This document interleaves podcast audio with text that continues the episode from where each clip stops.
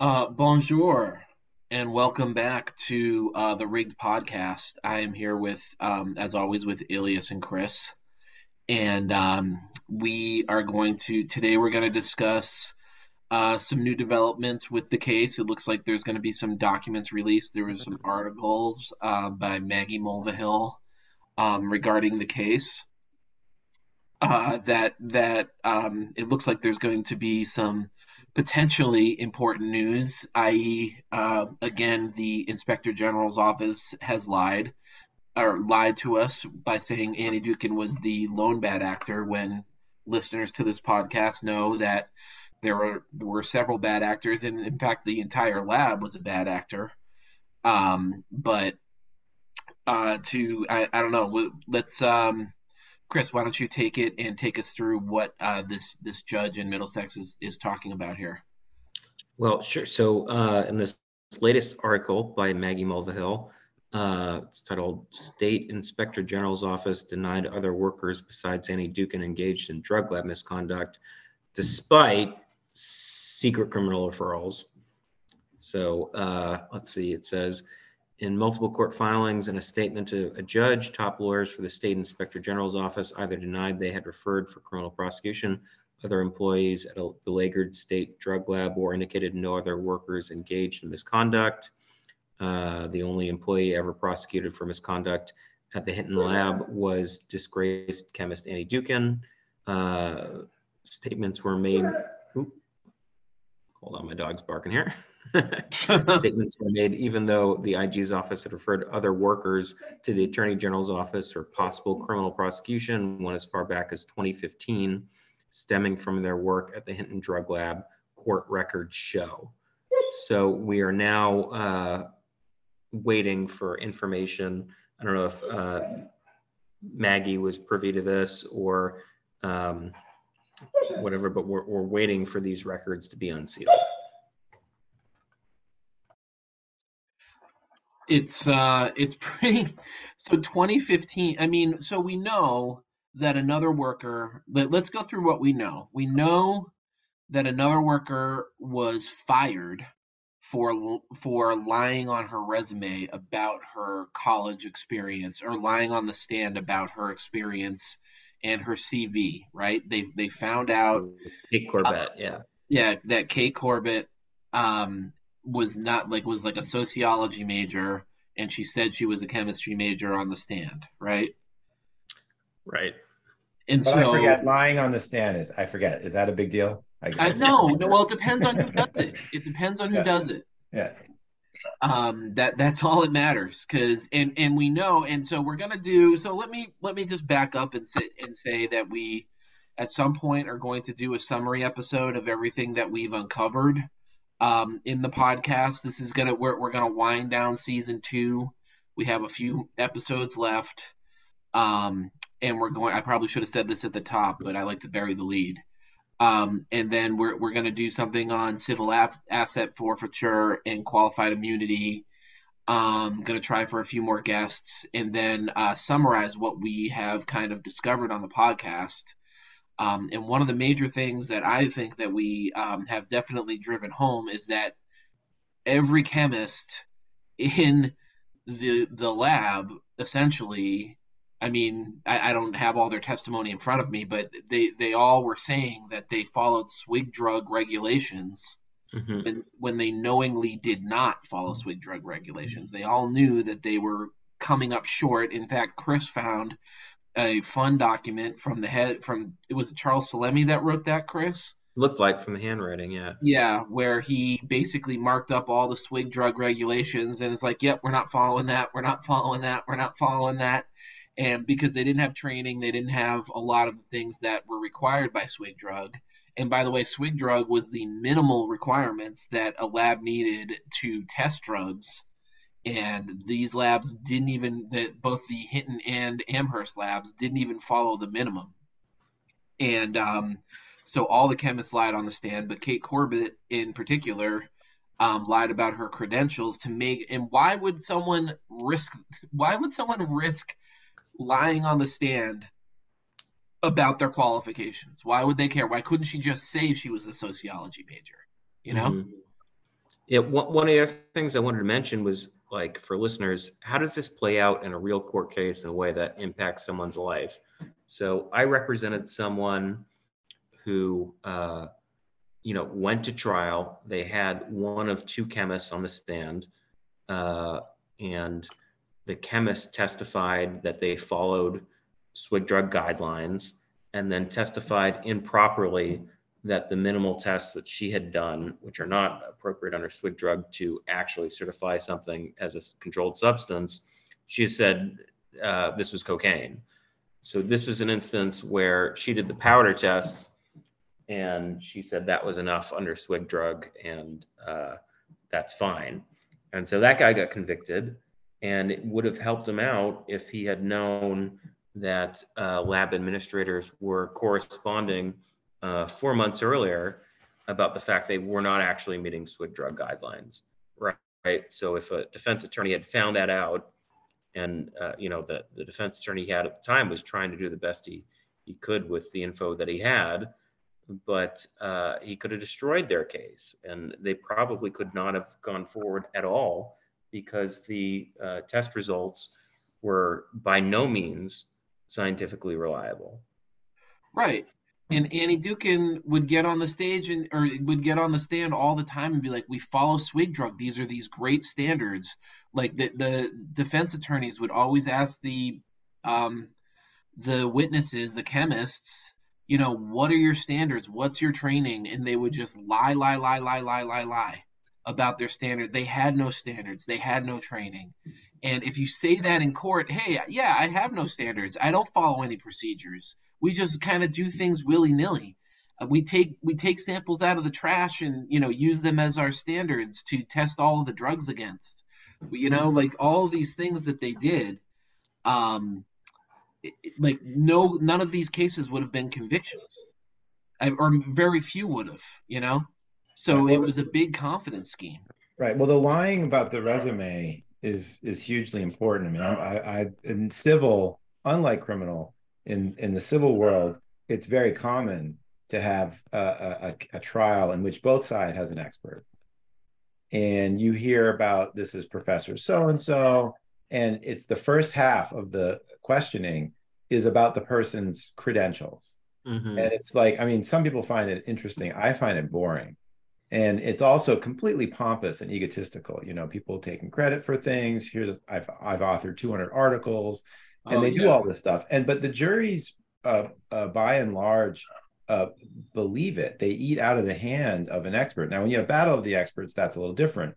But in a criminal case the typical drug case the only expert is the the drug lab employee right? Mm-hmm. and this person comes in and and and and the, these jurors w- watch csi csi miami and they expect that there's going to be science uh, um, taking place with you know probably with attractive people, but in, in real life, just regular people. But uh, they would be much less inclined to be wowed if they found out that this person really doesn't have much idea what they're doing. And that's the sense that I get from, you know, we've covered Sonja Farak's background, we've covered Annie Dookhan's background, um, we've covered some of these other uh, uh, chemists, their background. And in, in all of this, there's a few that probably did have a chemistry background, right? That was credible. And they were the ones who were the most, you know, uh, agonizing about dealing with the reality of what was going on in those labs. Whereas the other ones didn't care. Annie Dookhan didn't care if they didn't do something right. She didn't care she didn't calibrate her, uh, you know, uh, her her scales or whatever. You know, all the stuff that was going on. So I think it's the fact that anyone lied about their credentials is is hugely important given that that uh, you know that's the first part of, of reeling the juror in is I'm somebody you can trust, and now I'm going to tell you that something that that could go either way is going in our favor, and you have to trust that. And and so I think uh, the fact that there, you know, you said confidence scheme. I mean, that's exactly what it was. You have you have to you have to con people into believing that anything that you say before they're about to believe some of the whoppers that you're going to uh, unload.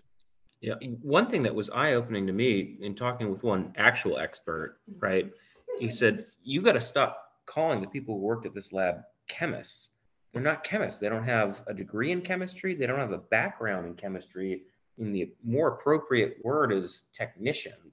So they are given some rudimentary understanding of how to load stuff into the machines, but beyond that, uh, you know, uh, there's not any real chemistry that they're doing. So even, you know, having someone uh, appear in a criminal case and the judge saying, you know, this is a qualified expert, uh, expert chemist, that gives the jury the impression that these people know what they're talking about when when really uh, they were just sort of taught uh, you know how to work a machine until it breaks and they weren't really actually i mean so you know within science there's a lot of art right? There's there's um, approaches to things and there's there's subtle differences and those subtleties can be lost on the person doing the experiment and you can produce biased or, or inaccurate results if you if you don't get that. And one of the interesting things is there was lots of d- discussions that that were raised in the labs both labs about these tricky issues. And what you could tell is that nobody actually had any idea. None of the line frontline you know little technicians let's call them actually understood that. So maybe the lawlers of the lab might have understood the subtlety. And even Kate Corbett, when they when they when they caught Annie Dookhan, my memory was they they retested one of her samples by giving it to Kate Corbett, and the first thing she did was she screwed up that that re, that redo, and she re, misread the result, and then you had I forget who telling her how to run what what uh, um, uh, uh, uh analytical mode to to use. Where the difference between when you know what you're screening for where you don't you know there's these are the subtleties that i'm talking about. And you could tell that like kate corbett didn't even ha- have any awareness of how what how she should mm-hmm. be proceeding. So there's a lot of art in science. And if you have someone who literally doesn't know what they're doing that's super dangerous uh, be, because again these things can sway the outcomes and and that's why you really need uh, a process of peer review you need a process of accreditation, um, and and neither existed at, at the drug labs. Um, so what Annie Dookhan, Annie Dookhan was a con artist. What she would do is she would get up before she testified. She'd get in her fancy, nicely pressed suit. She put on glasses. She'd, you know, put on and look very, very professional and she had canned responses that she gave to the prosecutors because number one guys what's the most important thing about this confidence scheme no one gives a shit about science everyone you say science and immediately everyone's eyes glaze over right that's just the general public no one cares and, and no one especially cares about drug testing science who gives a shit you know oh, I ran this test and this test. They don't know. They have no context. No one on the jury had any context. No one, um, it, like very few defense lawyers had any context, which is sad. And the prosecutors were completely clueless. And I, I say this because all of them were willfully clueless. Like I remember Papachristos was like, "Oh, you're talking this science nonsense. I don't understand. You get up there and talk the science." She had Annie had canned responses, right? and she wrote them down. She called them pre etiquette questions. She gave them to the prosecutor. So she gave the prosecutors exactly what she wanted them to ask her, right? And she said, she told the prosecutors, avoid training hmm. and avoid asking me questions about training and avoid asking me questions about lab qualification, right? Right. Because she knew she would get screwed. And it's crazy that no defense attorney hammered that home in a in a truthful way, in, in a meaningful way, right? It, in 30 years that this lab was open, maybe someone did, but it just got like brushed under, and he didn't share his work or whatever. Well, it, but, was, it, it, was hard to. I mean, to to to to take a, a lawyer's perspective here. Um, in order to understand what they were doing wrong, you would have to hire an expert, and that expert would probably burn through a hundred thousand dollars to tell you exactly what the most obvious problems were. Not all of them, but maybe some of the more obvious ones, because that's what it would take. It would take reviewing a lot of documents and uh, spending hours and, and reading standards and, and looking at it. So no no criminal def- defendant uh, or not uh, uh, i would say 99.9% aren't going to be able to fork over that kind of money to the lawyer to then hire an expert to then educate you how to cross-examine kate corbett or annie dookhan that's the problem. Right. uh, and they know, lawyers the don't know chemistry. is, is that these chemists would lie their ass off. Right if you caught them they would just say no no we're, we're qualified.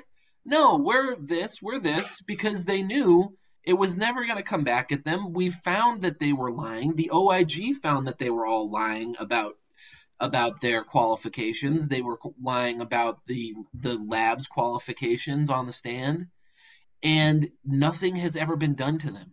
And Well, they knew the Like- mentality was the mentality that was in those documents that you've you've helped uh, um, uncover is that uh, hey when we show up at, at the courthouse with our lab packet or whatever our you know our our, our certs our drug certs defendants plead guilty. Yes. So it's the rare case where the defendant doesn't plead guilty. And in that case then yeah you're going to say stuff. And who's ever going to check that transcript right and so I think that there was this real invincibility feeling. Um, and and and and uh, you know, it wasn't until one of the wheels fell off the wagon that you know then all the wheels fell off. But but for a long time they had been sailing through with not much, uh, uh, uh so much as a, a, a speed bump in the road. Right. And so there were, but there was a problem, right? Because and the, the problem at the Hinton lab was that there was this massive backlog and there was all these cases that needed to be done. And in order to do these, these, this testing, like th- there was a problem because the input and what they were, like what they were, the, um, DPH, Department of Public Health, was funding the lab was in completely inadequate and um, in, in order to deal with all of the testing that was required by the lab. So the chemists were put in a completely no-win situation, right? And Annie Dookhan recognized that, and she also recognized what you're saying, Ilias, is that like I'm never gonna get in trouble for this shit. I like the prosecutors are pushing me to do it. No one checks my work.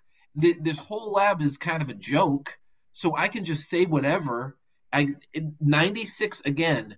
This is this is another thing that we well the OIG uncovered, um, and that we've been hammering home. 96 percent of the testing in the Hinton lab was positive, right?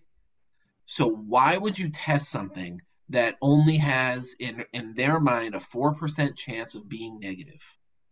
So Annie knew that she she was friends with all the prosecutors so she took the lead she saw what was wrong she took the lead and just started hammering home these positive results positive positive positive.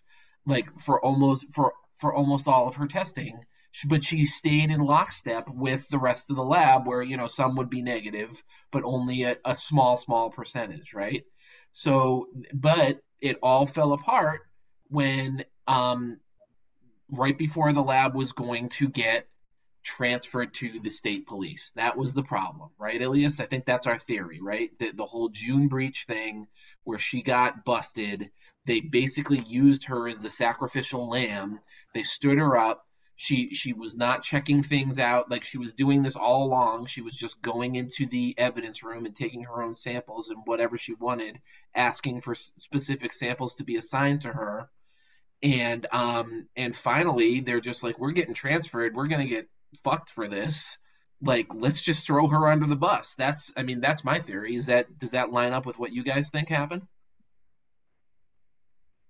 Well, you know, I I find the timing of a of a planned. I mean, there's no suggestion that the supposed transfer of Hinton and Amherst in, into the purview of the state police was uh, re- related to any misconduct or inadequacies or failings. Right? I haven't seen Right. anyone. It was a budgetary move, right? yes Mhm. yes And but when you see something like that, it does make you wonder, right? Was it really? I mean, the the the feeling that I get again, this is this is not even speculation. This is a feeling, right? But uh, the feeling I get is that this was a, a, a dirty secret that people kind of knew, inside in the inner workings of government. And the, the, the hope was to get past this. The hope was to to to to uh, tr- do the transfer, close Hinton, close Amherst. Uh, I mean, apparently, I don't know this, but if you stepped foot in Amherst, you would know you had a problem. Mm-hmm. That's yeah. everyone that I've heard, talked to has said that Amherst, the problem was just take a foot, take a step inside the doorway and open your eyes, and you're going to see the problem. And I've seen pictures of of Hinton, and I think it's the same thing. And and so uh, you know, the, and the prosecutors I think knew a lot more than they were letting on, and and I think the AG's office knew. So now you have a situation where you have this like coincidence that the lab is going to be transferred at the same time that you finally got caught on something. And for whatever reason you're to you're to there's going to be a paper trail. And so the plan was to get to whistle past the cemetery long enough that no one notices and then you move on and then you say sole bad actor fire annie dookhan and then you're done with it and that they couldn't have rushed that narrative faster they they rushed it even while sonja Farak was unfolding and, right. and and there's no evidence, you know, that um, uh, uh, that, that that that that had anything to do right with the transfer. So so now you have this sort of like disjointed narrative of oh this is what happened at Hinton, um, but we're not even going to look at Am- Amherst and Sonja Farak is barely going to get like a footnote, right? Um, and so I think that there was probably some knowledge that the the science the labs were not at least were not sufficiently rigorous. Let's just put it that way. I think they knew they weren't so sufficiently diplomatic. rigorous. and the state police claimed that they did a better job. At some point, they were accredited. Hinton and Amherst were not accredited. I don't think enough time is spent talking about the fact that our tax dollars were being wasted on labs that were not accredited. Right. I mean, to me, that's amazing. Well, dude, uh, like entire cases, like every uh, the whole foundation of this drug war was on a foundation of bullshit. Like all everything was going through that lab and it was all bullshit and it was just this stupid prop up that you know all of the money that we were spending on those labs was for nothing for a, a non-qualified labs and they all knew they weren't qualified. Everyone knew. Well let me just remind everyone um, there were two different audits uh, where I think the first one was an independent auditing group, uh, and the second one was a Governor Governor Romney's task force on forensic science, and they both said this lab isn't up to snuff. Neither of these labs are. Yeah, and I mean, dude, we're we're looking. I mean, like the fact that they didn't have standards and mm-hmm. that's another thing that we've you know kind of uncovered here like all of this testing is based on standards you have to know this a standard is what is scientifically pure drug th- which all the other drugs are tested against so a scientifically pure standard would be like a cocaine that is produced and that is 100% pure cocaine because then you put you compare the 100% pure to whatever's coming in off the street, and that's how you do your comparison testing. What the Hinton lab was doing was they're taking stuff off the street, purifying it through an unqualified process that was not um, that was not scientifically valid. That you know they had people in there that knew how to do a purification process, but whether or not it actually worked or whatever it was, um, you know that's TBD because they weren't supposed to even be doing it and they that's what their standards were based on and that's what they were comparing every drug that came through the lab against so just that fact right there like that is that's that refutes all of their testing in my mind because if they're if everything they're testing against is a, a drug that is not scientifically pure that they didn't get a certificate of qualification from a qualified lab from and they just did it in house based on a drug that they don't didn't even know was pure to begin with like that to me is a joke.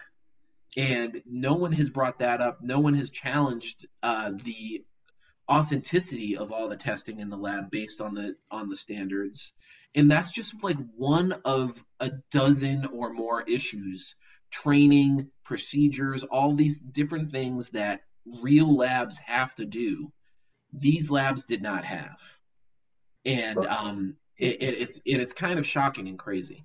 Yeah, I mean, the, it, the, the issue is standards. I mean, I'm one of those people that when I hear someone talk about training or standards or guidelines, I, I admit that I kind of my mind starts to wander about onto other stuff. But the, the issue is is is not so much did they adhere to the standards, but why didn't they want to embrace a, a, a robust set of standards?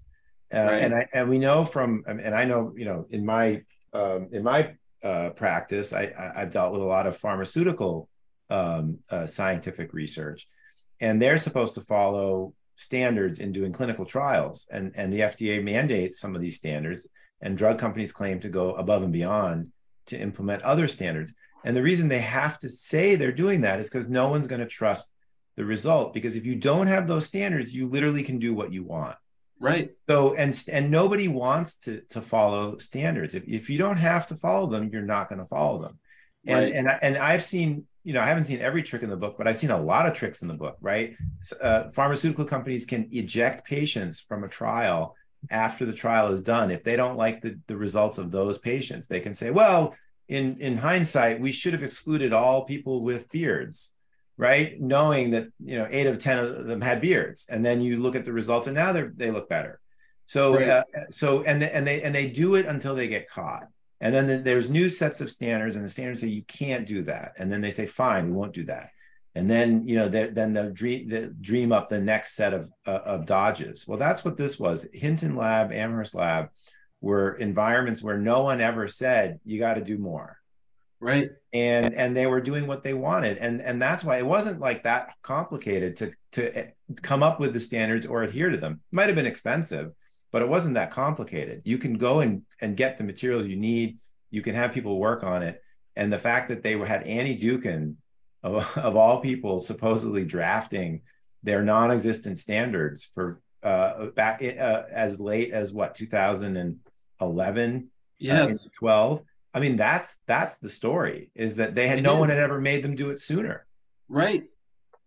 Um and so we also uh, circle okay. back to the prosecutorial misconduct uh, portion of the story and also more about what maggie mulvihill uncovered? Because part of this sure is going to be new to listeners. So going back to the article that I was quoting earlier, uh, it says uh, no other Hinton employee aside from Dookhan has ever been prosecuted since the IG's office issued a 2014 report stating that Dookhan was the quote sole bad actor at Hinton. Agency spent 6.2 million in public funds to come to its conclusion following a top to bottom review of Hinton and its operations. So we all knew that. But this is this was really interesting. Among the statements the IG's office made about other potential misconduct at Hinton was on July 18, 2018, the Inspector General's then General Counsel Julie Bell Andrus told a Suffolk Superior Court judge she was not aware of any criminal referrals made by her office relative to Hinton. Her comment came in a hearing on um, Jim's Escobar case before Judge Christine Roach. Uh, Roach asked Andrus, quote, uh, there were no referrals, criminal referrals.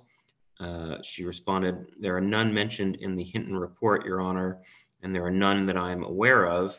Andrus responded according to transcript of the hearing. The following day, Andrus wrote to apologize to the judge, stating she was prohibited by law from discussing any referrals. Quote, I misspoke during the hearing and I'm writing to correct the record. Uh, state law bars the disclosure of any criminal referrals made by the IG's office. So, oh my um, God, like come that, on. Yeah, and this was so. Th- this was in the Escobar case, and I've seen a bunch of the transcripts from that when when people were testifying. But it seems like this was an instance where it was just the lawyers talking. So I never saw this transcript, but like you can tell what she's doing, uh, you know, right? Like when a lawyer says, I'm prohibited by law from saying something, however, I misspoke in the past, I can't say what the status of that is, but I did misspeak, right? Like, that's a joke. Like, and, and this is the pattern, right? I mean, they, they, they line up these junior prosecutors to basically get thrown to the wolves to the judge. I mean, this is what this is Kim Foster 2.0. Well, she was the um, head counsel for the IG's office back then. This is when I was litigating stuff with them. That's that's crazy. It's crazy. I, I just think that well sorry then then I misspoke. But but regardless, like it's still a pattern of lies. And um and they just keep like why do they just keep pushing it down the line? It's been 10 years. And, and, and we, it's like oh, whenever we find a breadcrumb like that, defense attorneys are are like, well, can we know what it is that you're talking about? So, because you do have a Brady obligation. And I'm like, nope, you can't know. We'll try and bury you in paperwork for like three and a half years. Yeah, they just want to keep dragging it along. Maybe in 30 years they'll admit the truth, or you, you'll get like closer and closer. I mean, and the re and so they don't. There is something so massive behind all of this that they don't want to do, and and I think just by the stuff that we've seen with the um, with you know the person that sat in Dookhan's seat uh, before Dookhan that was testing at the same level Dookhan was testing at. That to me is so massive, and it still has not been discussed or um, or or anything. And you know, there's just so much the the Sandra Lipshift stuff, right, where she's testing through at a, a clip that was three times higher than everyone else in the lab. And she just happened to be sitting in the same seat as Dookhan. And it was she was told or um, one of the chemists told the state police that Sandra Lipschitz was uh, put up a piece of brown paper between her and um, the their her desk mate, and Annie Dookhan did the same thing, and like both of those two had the same like kind of testing rates and patterns, and it and like that happened all throughout the 90s and it it just like what what this is kind of leading to is just I don't know, something a lot bigger than we we could possibly imagine. And I'm sure we don't even know half of it. You know, like I'm sure there's just a lot that's out there. Why else would they be dragging their feet if there was nothing there? This is what they say about um, defendants all the time. Like, why wouldn't they talk to prosecutors if they have nothing to hide? You know, it's the same thing. Right. So one of the things that that I guess this touches on, and and I I noticed this when I was involved in my case um, uh, involving the drug lab, that that the the uh, I assume this is we're talking about the um, the uh, inspector general statute that yeah. has all kinds of rules about uh, secrecy, and and and I think people generally understand that what a prosecutor is doing is usually has sort of an umbrella of secrecy up until a certain point. And and very often that point might be when a report lands right? And i think people are familiar with in the news that you write a report and at the end of the report you might say and i've referred x y and z for prosecution.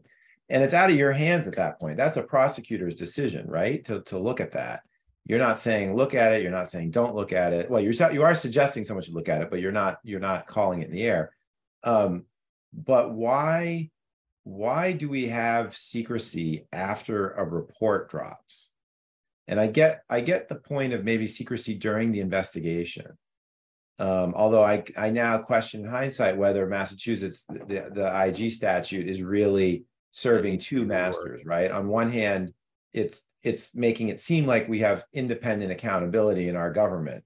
And on the other hand, it's giving people like a huge head start. Like if you want to get your plane that's headed to Bahamas, uh, uh, uh, you know, taxing on the runway, now would be a good time to do it because you're gonna. It's gonna take years before anyone finds out that you stole a lot of public money. Mm-hmm. So, so it seems to me that that the secrecy is really, in large part, to protect the, the bad actors. I don't see who else is being protected. The IG's office is not being protected. I right? think originally the public policy thinking was that we need to not um, discourage potential witnesses from coming to the IG's office with information, right? We don't want to create a chilling effect. Right. And that does make sense. But when you're sitting there and you have this massive $6 million investigation and it uncovers that multiple government agents involved in criminal cases uh, potentially been committing criminal misconduct, I mean, like that's a sort of a different ballgame because you know defendants have a right to that information, and it, particularly in this scenario where the IG's office knew it was taking over the investigation from other prosecutors' offices because they were you know, supposed to be more independent than Suffolk or Middlesex or whoever else, you know, the, the court has ruled that they stepped into the shoes of the member of the prosecution team. So they did have a duty to divulge all that. So, right. I mean, the statute definitely needs to be reworked. You certainly want to protect reluctant witnesses and their identities so that they can come forward and, in all sorts of different inquiries. But, but when something this massive happens, there has to be a mechanism where the public defender's office is notified because we've seen time after time after time the DA's office and the attorney general's office, the U.S. attorney's office, they, they just don't release the information that they're obligated to.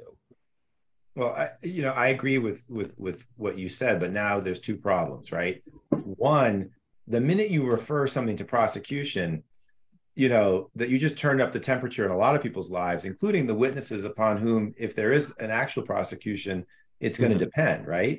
So you can't protect it's not infinite the ability to protect witnesses. Um, and presumably you've developed other evidence right? Maybe you don't need that witness. Maybe you've corroborated with documents. So it seems to me that the referral should be decoupled with that and and then the other problem is I don't. I if if you said this has to be secret, I get it. Then you can't then say, but our report concludes there was one sole bad actor. Right. That's a right. lie. That's that's a lie. Sketch. Right. Yes. Yeah. I mean, absolutely. you're allowed to. You're allowed to in the American legal system to uh, uh, refuse to disclose certain things, but you're never allowed to lie. Right. And that's what that correction was. The, the lawyer, when she misspoke, what she meant is uh, I told Judge Roach something that was not true, colloquially known as a lie. I went back to my office uh, and and I panicked. And the next day, I sent a letter in and and and and said, you know, if there were something, I wouldn't be allowed to disclose it, and blah blah blah blah blah. um, that that that's fine, but then you can't say in your OIG report that there was that you've concluded there was one bad actor. Right. Yeah. Or put incorrect numbers in the report, right? We've been over this a thousand times. Yeah. Or like so I love it when because they say she was the lone bad actor. Literally the next paragraph, the the main reason for this happening was poor management. Like how is hmm. the poor management not a bad action? What is right. a bad action? And then they also said, which no one ever talks about, was that we they couldn't determine what Dookhan's motive was, but it was to definite but we determined that it was definitely not to help prosecutors convict criminal defendants. Right. And then I have two I have two emails that Annie Dookhan says I want to lock him up referring to the defendant and throw away the key. Yeah. Like that is a joke. And so why would they lie like that so blatantly? What are they doing? I like what's the motive, guys? That that to me is the biggest the, question because for the IG's office. For the IG's office. Yeah, for the IG's office. What's their motive? Why are they putting the reputation of the IG's office at stake for something so, like so easily disprovable? Well, I think the answer is like 62,000 convictions and a huge civil settlement. Yep. Right? There it is. There it is. Well, there's that. There's let's not also forget there's a political element, right? So you have um, um, our, our favorite General Coakley, right, who was at that point um, uh, gearing up for a run for governor, um, and uh, and and I believe, but I don't have it in front of me that that um, one or more people on the IG team were um, um, previously involved in in, in Ms. Coakley's office. Not sure. Uh, mm-hmm, uh, we can mm-hmm. we can fact check that. Um, and so you might have personal connections. Certainly, Martha Coakley was trying to get as far uh, be, you know uh, uh, uh, have this scandal as far behind her as possible, so that this wouldn't be a talking point um, a, a, against her. And but this, so this stuff may well run into Healey's tenure. Yes, that's well, the other thing. The cover up, right? Governor I mean, Healey. We, we, yeah, this is one of those tricky things where it's like, when did it start and when did it end, right? Because yeah. you really, until you do a real investigation, um, you can't know.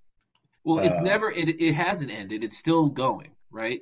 So it's it hasn't ended. It started the day they found um I I mean it, that's a good point. When did it start? Because they had that whole um you, you know, it started when when did it start? There there's there's touch points where, you know, people testified and said, "Oh, I, you know, she was running crazy numbers and I had an audit done you know, we did an internal audit. We found no misconduct on Annie, and that was back in you know 2007 Well, or whatever. Well, the the IG's office picked, if I recall, 2004 as when they started their focus. It was 2004 to 2012, Yep. and it always sort of reminded me of like Star Wars. You know, let's start in the middle, Episode four. Like, Yeah. who decided that you're going to start in 2004? Well, no, the IG's office didn't it cover uh Ilias? Did, wasn't it like two thousand like the year before she Dookhan started? Oh, maybe 03. You're right. Maybe it's Yeah, 03. It was it But I mean, like either picked- 02 or 03 to to 2012. Okay, whichever it is, 2002 we can go with. Yep. Okay, I'm that doesn't change 2002 to 2012. Okay, Yep. so materially, what does that change? 2002 to 2012. You picked a 10 year period. If this is if this is the the the the complete abomination that it appears to have been, and everything we've uncovered suggests that they didn't wake up one morning between 2002 and 2012 and say, "Hey, let's start recycling," you know, standards, or "Hey, let's go through the trash and pick out discarded things," or "Let's lie about weights," uh, you know, things like that. Then why not go back as far as you get records for? Right. Well, and and they, but the best they did it clearly to blame it on Dookhan, and and that's why that time frame was there, because she was the the sole. The, it's the sole bad actor bullshit narrative, and they even say that in the report we studied the whole lab. This wasn't just a focus on one chemist. This was a whole lab investigation, and that's total bullshit. You know, Right. total BS. And if they had done a rudimentary analysis, they would have known that Hanchett drove uh, um, homemade drugs uh, uh, on down the Mass Pike to Boston. Yeah. Um, you know, they While would have listening found, to Freebird. yeah, they would have found, they would have found all sorts of things that would have blown the lid off that. They probably would have also figured out what Sonja Farak was up to. Um, if you know, if you had asked any of those chemists, right, even Right. one of them, uh, do you have any concerns about what's going on in your neck of the woods? So well, and, and they do. They would have done a whole study on that lab because that lab they even knew was even worse than Hinton. right, well, So let me um. Let, Well, the state police up- did go out there and talk with them. Um, but they did it briefly, and they, they couldn't even. I remember, I don't know if you guys recall this point, but Farak testified that she uh, thought she was going to throw up, so she had to smoke crack at lunch before being interviewed by the state police. Yeah. I So they, remember. they did go out there, but they couldn't tell that she had just smoked crack. And and Chris, this is the best part. When now tell me if this is true. When when cops testify on on the stand, don't they say I can tell when someone's high? Don't, isn't that a common, a fairly common refrain? I, I remember Luke saying something, alluding to something like that. We're- go ahead. Well, yeah, I mean, like in an OUI case, uh, they're not allowed to say uh, opine that the person was under the influence, but they can say things like smell drunk, look drunk, something like that. pupils Right. di- pupils dilated Yeah, yeah, yeah. you know disheveled appearance but but uh They're not But- but allowed I- to opine on the ultimate issue in the case, but, But- they characterize going- it that way most of the time. Anyway. right going back to the ig's office though chris i agree the state police went out there and did sort of a you know at least tried to connect or or, or, point out a few dots but the, i i as i sit here right now i don't know if i recall seeing amherst documents in the hint in in in the in the ig's sort of um, um, um, review, right? I, mean, I don't even know were they part of what was were they sucked into? No, they were. There was a initially a state police interview of of chemists at the lab, and at the same time they went out there. That was one of the first document dumps we ever got. I think it was close to 100 pages of interviews, 93 pages, and they interviewed. I think it was Hanchett, Farak and one of the other chemists. But my memory was they only asked really about Dookhan. Yeah. Right, right, right. Yeah. It wasn't any- a top to bottom type thing. It was right. just And like, have what you you seen know? anything? Yeah. Have you seen anything that I, I forget? There's some very open-ended question, but I guess what I'm saying is I didn't see the OIG's focus being at all on what, if anything, was happening at Amherst. That I mean, I they that, Right. yes, the state police did interviews, but I don't even think that was part of what uh you know what the OIG uh looked at or closely. Um, and I certainly don't remember a section of their report that was like everything's a okay at Amherst. I don't remember that section. Mhm, Yeah. mhm. Um, because even if they like scratched the surface, they would have found that that lab was an absolute shit show.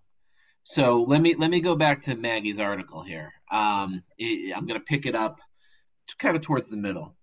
Truth was not a priority for the Inspector General's office, said attorney James P. McKenna, who, you know, frequent guest who we love, who represents two of the Middlesex defendants convicted with uh, evidence tested by chemists other than Dookhan. Dookhan and Farak were collectively sentenced to less than five years behind bars. That is such a joke. After pleading guilty to either tampering with evidence or stealing drugs in two separate prosecutions, no other Hinton employee has ever been prosecuted by the IG um, since the IG's office issued a 2014 report stating Dookhan was the sole bad actor at Hinton.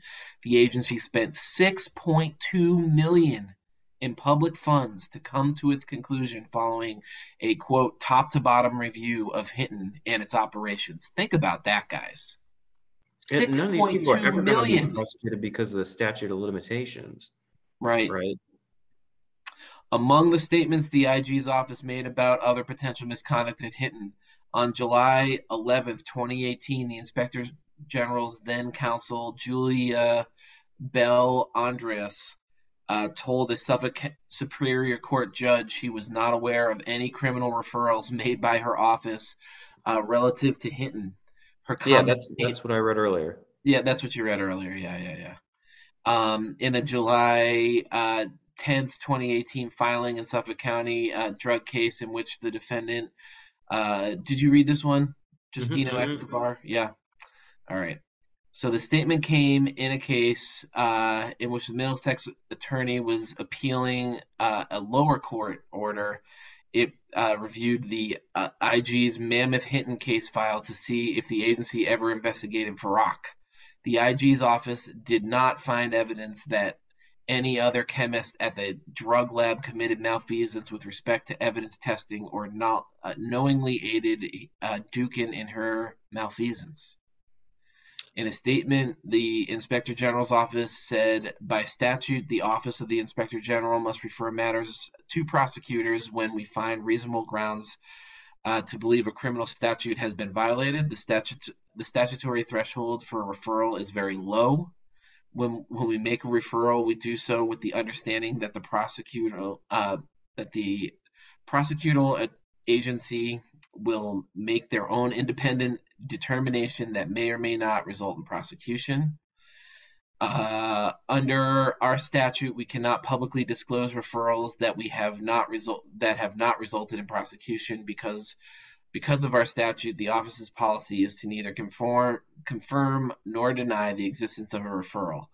Consistent with that policy, that is what our former general counsel informed the court in her letter following the hearing. So that's just basically an excuse, right?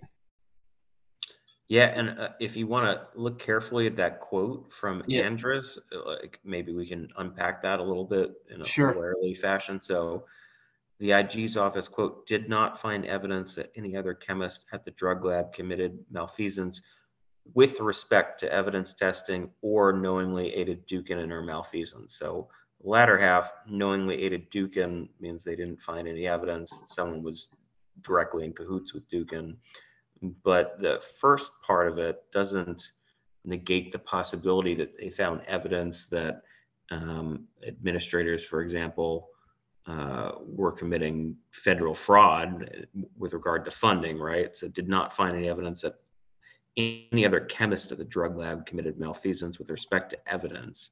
So are you following me, Ilias, or no? Yeah, meaning they, they, they, that statement meant is meant to sound broad, but it's Yeah. actually narrow.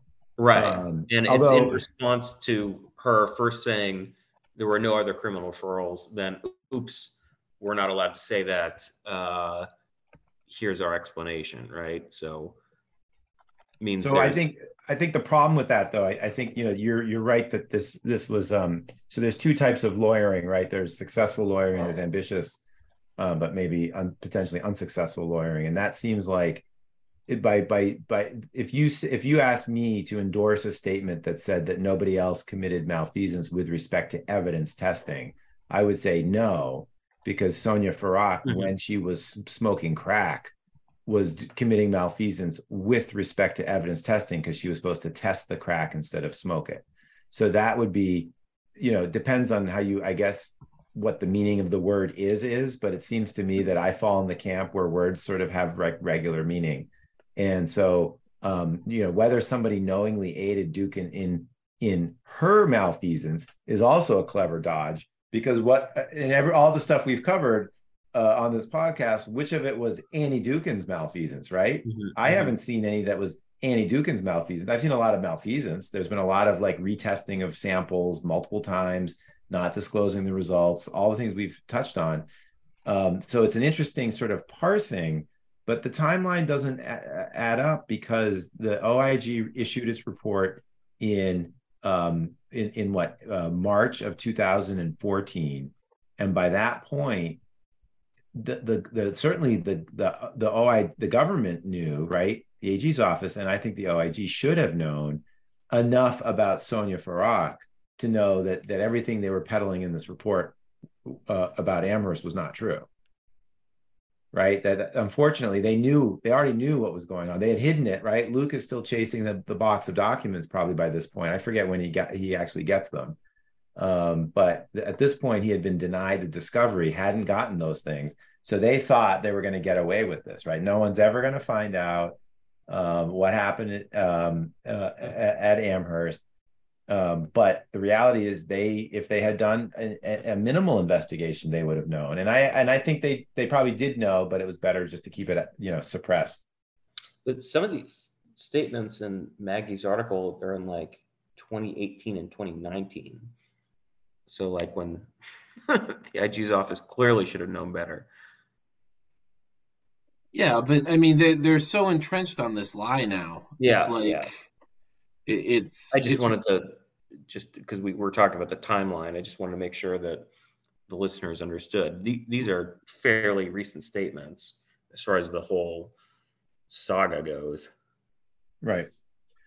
Well, and th- th- this is sort of the, uh, you know, one of the things we've touched on um, here is that, you know, why has the media, you know, I mean, this, you know, every time we read from an article uh, like this one uh, by Maggie, I get sort of like, oh, my confidence in in the in the the what is it, the the fourth or fifth, which which estate is the media, but my confidence goes up, right? But then when you realize how much the media abdicated their responsibility and I've had journalists say to me in the same conversation that new evidence that blows the lid off the a cover story is both um, is is old news, yes, right? Is is old news. everyone also- knows that. Right, it's old news. Everybody knows it, and also, uh, oh, the public doesn't have the appetite for new disclosures. Yeah, It's just like, well, which is it? Which is it? Every we already knew it, or or or or, or we don't know it, and and pe- and people should know it. Um, so uh, this is this is the type of thing. The timeline gets muddled, and you're right to point out that you can't just keep saying we don't know things year after year because eventually it's it's out that you did know it. And Right. maybe it was plausible in 2014 when the OIG report came out. I don't think it is. They drop a footnote for Sonja Farak, and they say, "Oh, by the way, you know, she got caught." Um, what do they say? Um, in January 2013, Sonja Farak was charged with removing drugs from the Amherst lab, purportedly for her personal use, and was charged with four counts of theft, um, tampering, etc. Uh, and then she pleaded guilty and was sentenced to two and a half years in the House of Correction.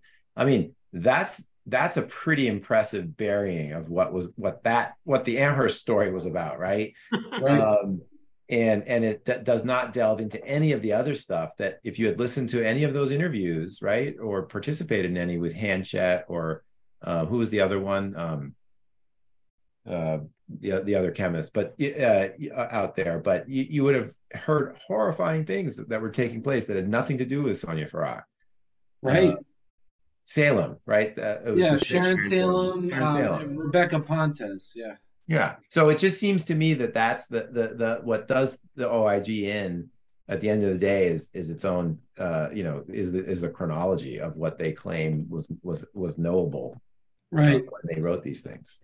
I mean, so much like anyone who knows even the the most basic facts about this case laughs about. Like they they're the OIG did what the prosecutors do.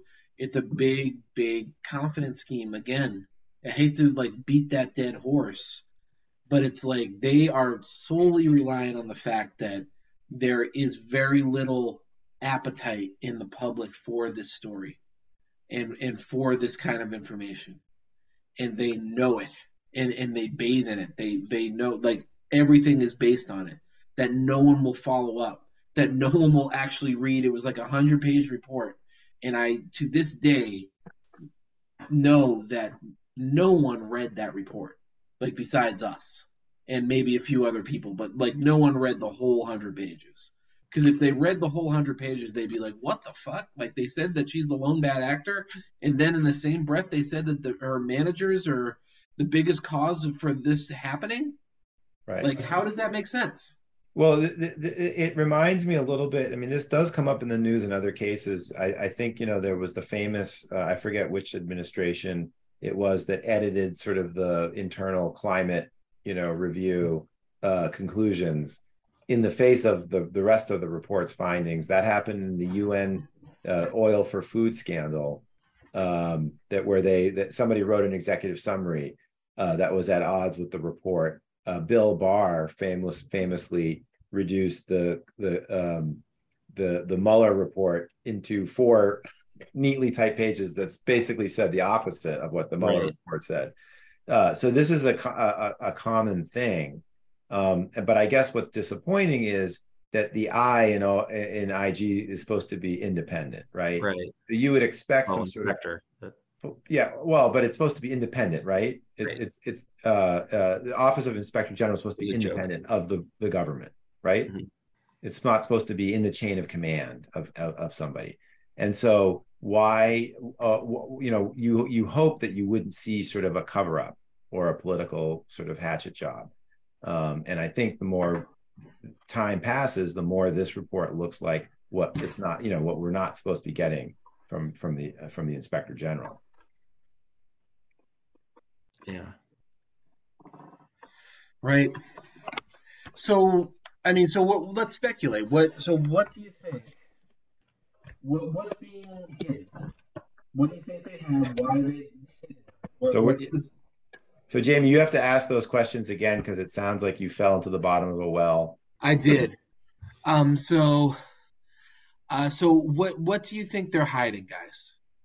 What? What? What's? Let's speculate. I back on those statements that Andrus made, and it sounds like uh, potentially other criminal referrals. And so I don't know the form that that takes. Maybe it's a memo, maybe it's just a letter uh, with exhibits attached. But you know, I, I really want to find out. It seemed like from the one thing that was made public uh, that mm-hmm. Judge Liu wrote uh, last year, but uh, was since impounded. It looked like there were other referrals. So the basis for those uh, you know, is incredibly important in order to gauge the impact on, uh, you know, the remaining defendants. So, you know, if there's an instance where they found a particular chemist looked like they had spiked something, right? We talked about one such instance in the past. That's going to be huge for all the people uh, who had their samples tested by that chemist. Uh, if it's an issue where an administrator at the lab uh, was committing fraud. And I think we found the basis for that and discussed in previous episodes. I mean, potentially a, a reason to throw every case uh, that you know had evidence go through that lab thrown out. Right. Right. which Right. remind me which they never really did right they the uh I, my memory was the cases fell in three categories right there was the dookhan was the primary those cases were dismissed by and large um sort of en masse there was a second group that where she was involved in some No, it was out of the Bridgeman one. There was uh, so that was about Dookhan. All the cases involved Dookhan, and it was the first category was individuals who weren't eligible for release because they had pleaded out uh, before the testing had occurred. So those were so-called roughen cases. Second one was the dismissal list, Dookhan cases, whether she was primary or secondary, uh, that the DAs just decided to drop. The third list was cases that Dookhan had worked on where the prosecutors were willing to fight and keep them. okay but there was never a discussion about everybody whose sample went through the lab or No. at least with respect to any of these other people so the Right. fact that and i don't remember the chronology of, of those sjc um, uh, uh, rulings but my memory was that that in 2015 a lot of stuff was happening Mhm. um, and so it seems like that's something the courts should have probably known in trying to figure out Oh, how to fashion relief yeah. so So, like, if there was a criminal referral that was made about one or more chemists or lab administrators before uh, Bridgeman came out, I mean, obviously the SJC would have wanted to hear about that. Right. And I think we've we've we, we've talked to Jim McKenna in the past about you know how to ar- what, what the ar- what arguments he had to argue that every every sample um you know should be undone. And you know uh, I know that that in prior conversations I, I I don't think he knew about the referral. So he he would have certainly Mhm. been all over that much much earlier. So um it just seems like you know when when we were approaching these cases, he and I had two different mindsets. He was of the opinion if you just prove that they didn't investigate the misconduct, we win because they have a constitutional obligation to do that, and defendants are being denied their rights, which that is a strong argument. Uh, on the other hand, on my end, I had been arguing not only did they fail to investigate, it looks like there's evidence they did investigate, found other wrongdoing, and did not divulge it, which I think is a stronger argument if true. And so we'll find out shortly. it's very exciting for for nerds like us who who are I mean who are super into the Fourth Amendment and who are super into people having their basic rights respected by the government. But guys, scariest thing, look at how far our government will go to protect false convictions, to to deny people their Fourth Amendment right and to hide it. That is the scariest, scariest freaking thing about this case.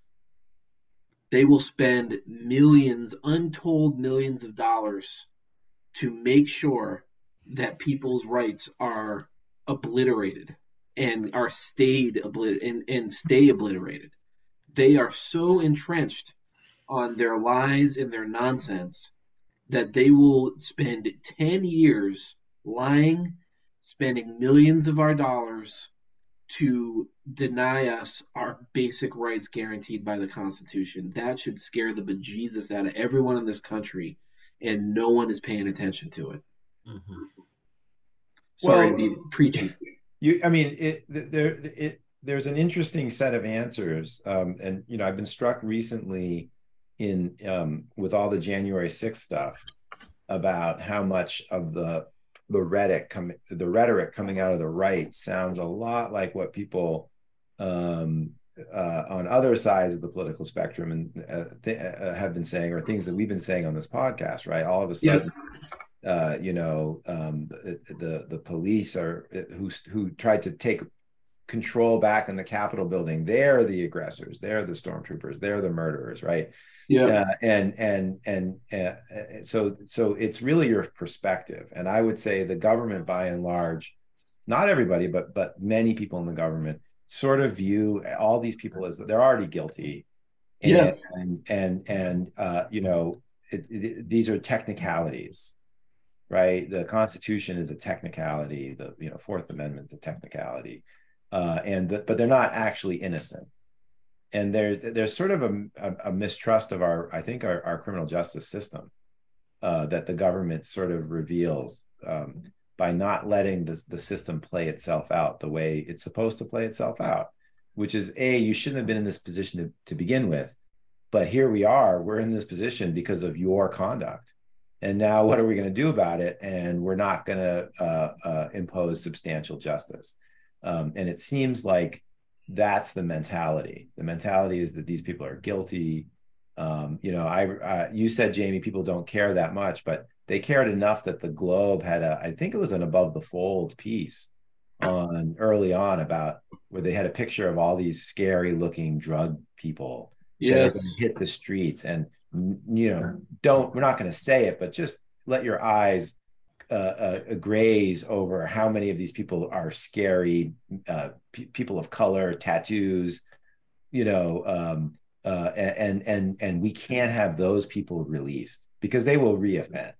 That yeah. was that was so the public cared enough about that aspect of the story for the Globe to devote uh, you know uh, top coverage to, but hasn't cared about the other sides, the the the you know people like my client or other people who were factually innocent or there are people who you know maybe weren't factually innocent but nevertheless their rights were violated. And and and there's not a lot of reflection um, certainly not in the government and, and not really in the public at large about those people because they don't that's not an easy thing to reconcile for the average person. How do you deal with the fact that somebody might have had cocaine but might have had his rights trampled.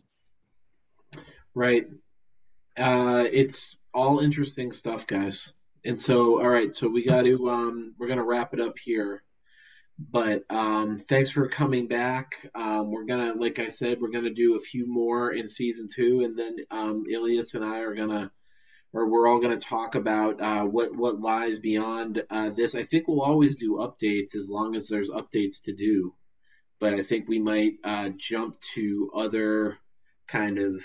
Uh, Ilias and I have been talking about other stories that we're interested in and other um, you know famous stories that uh, we, people don't know the real truth on. Just like this story, people don't know the real truth.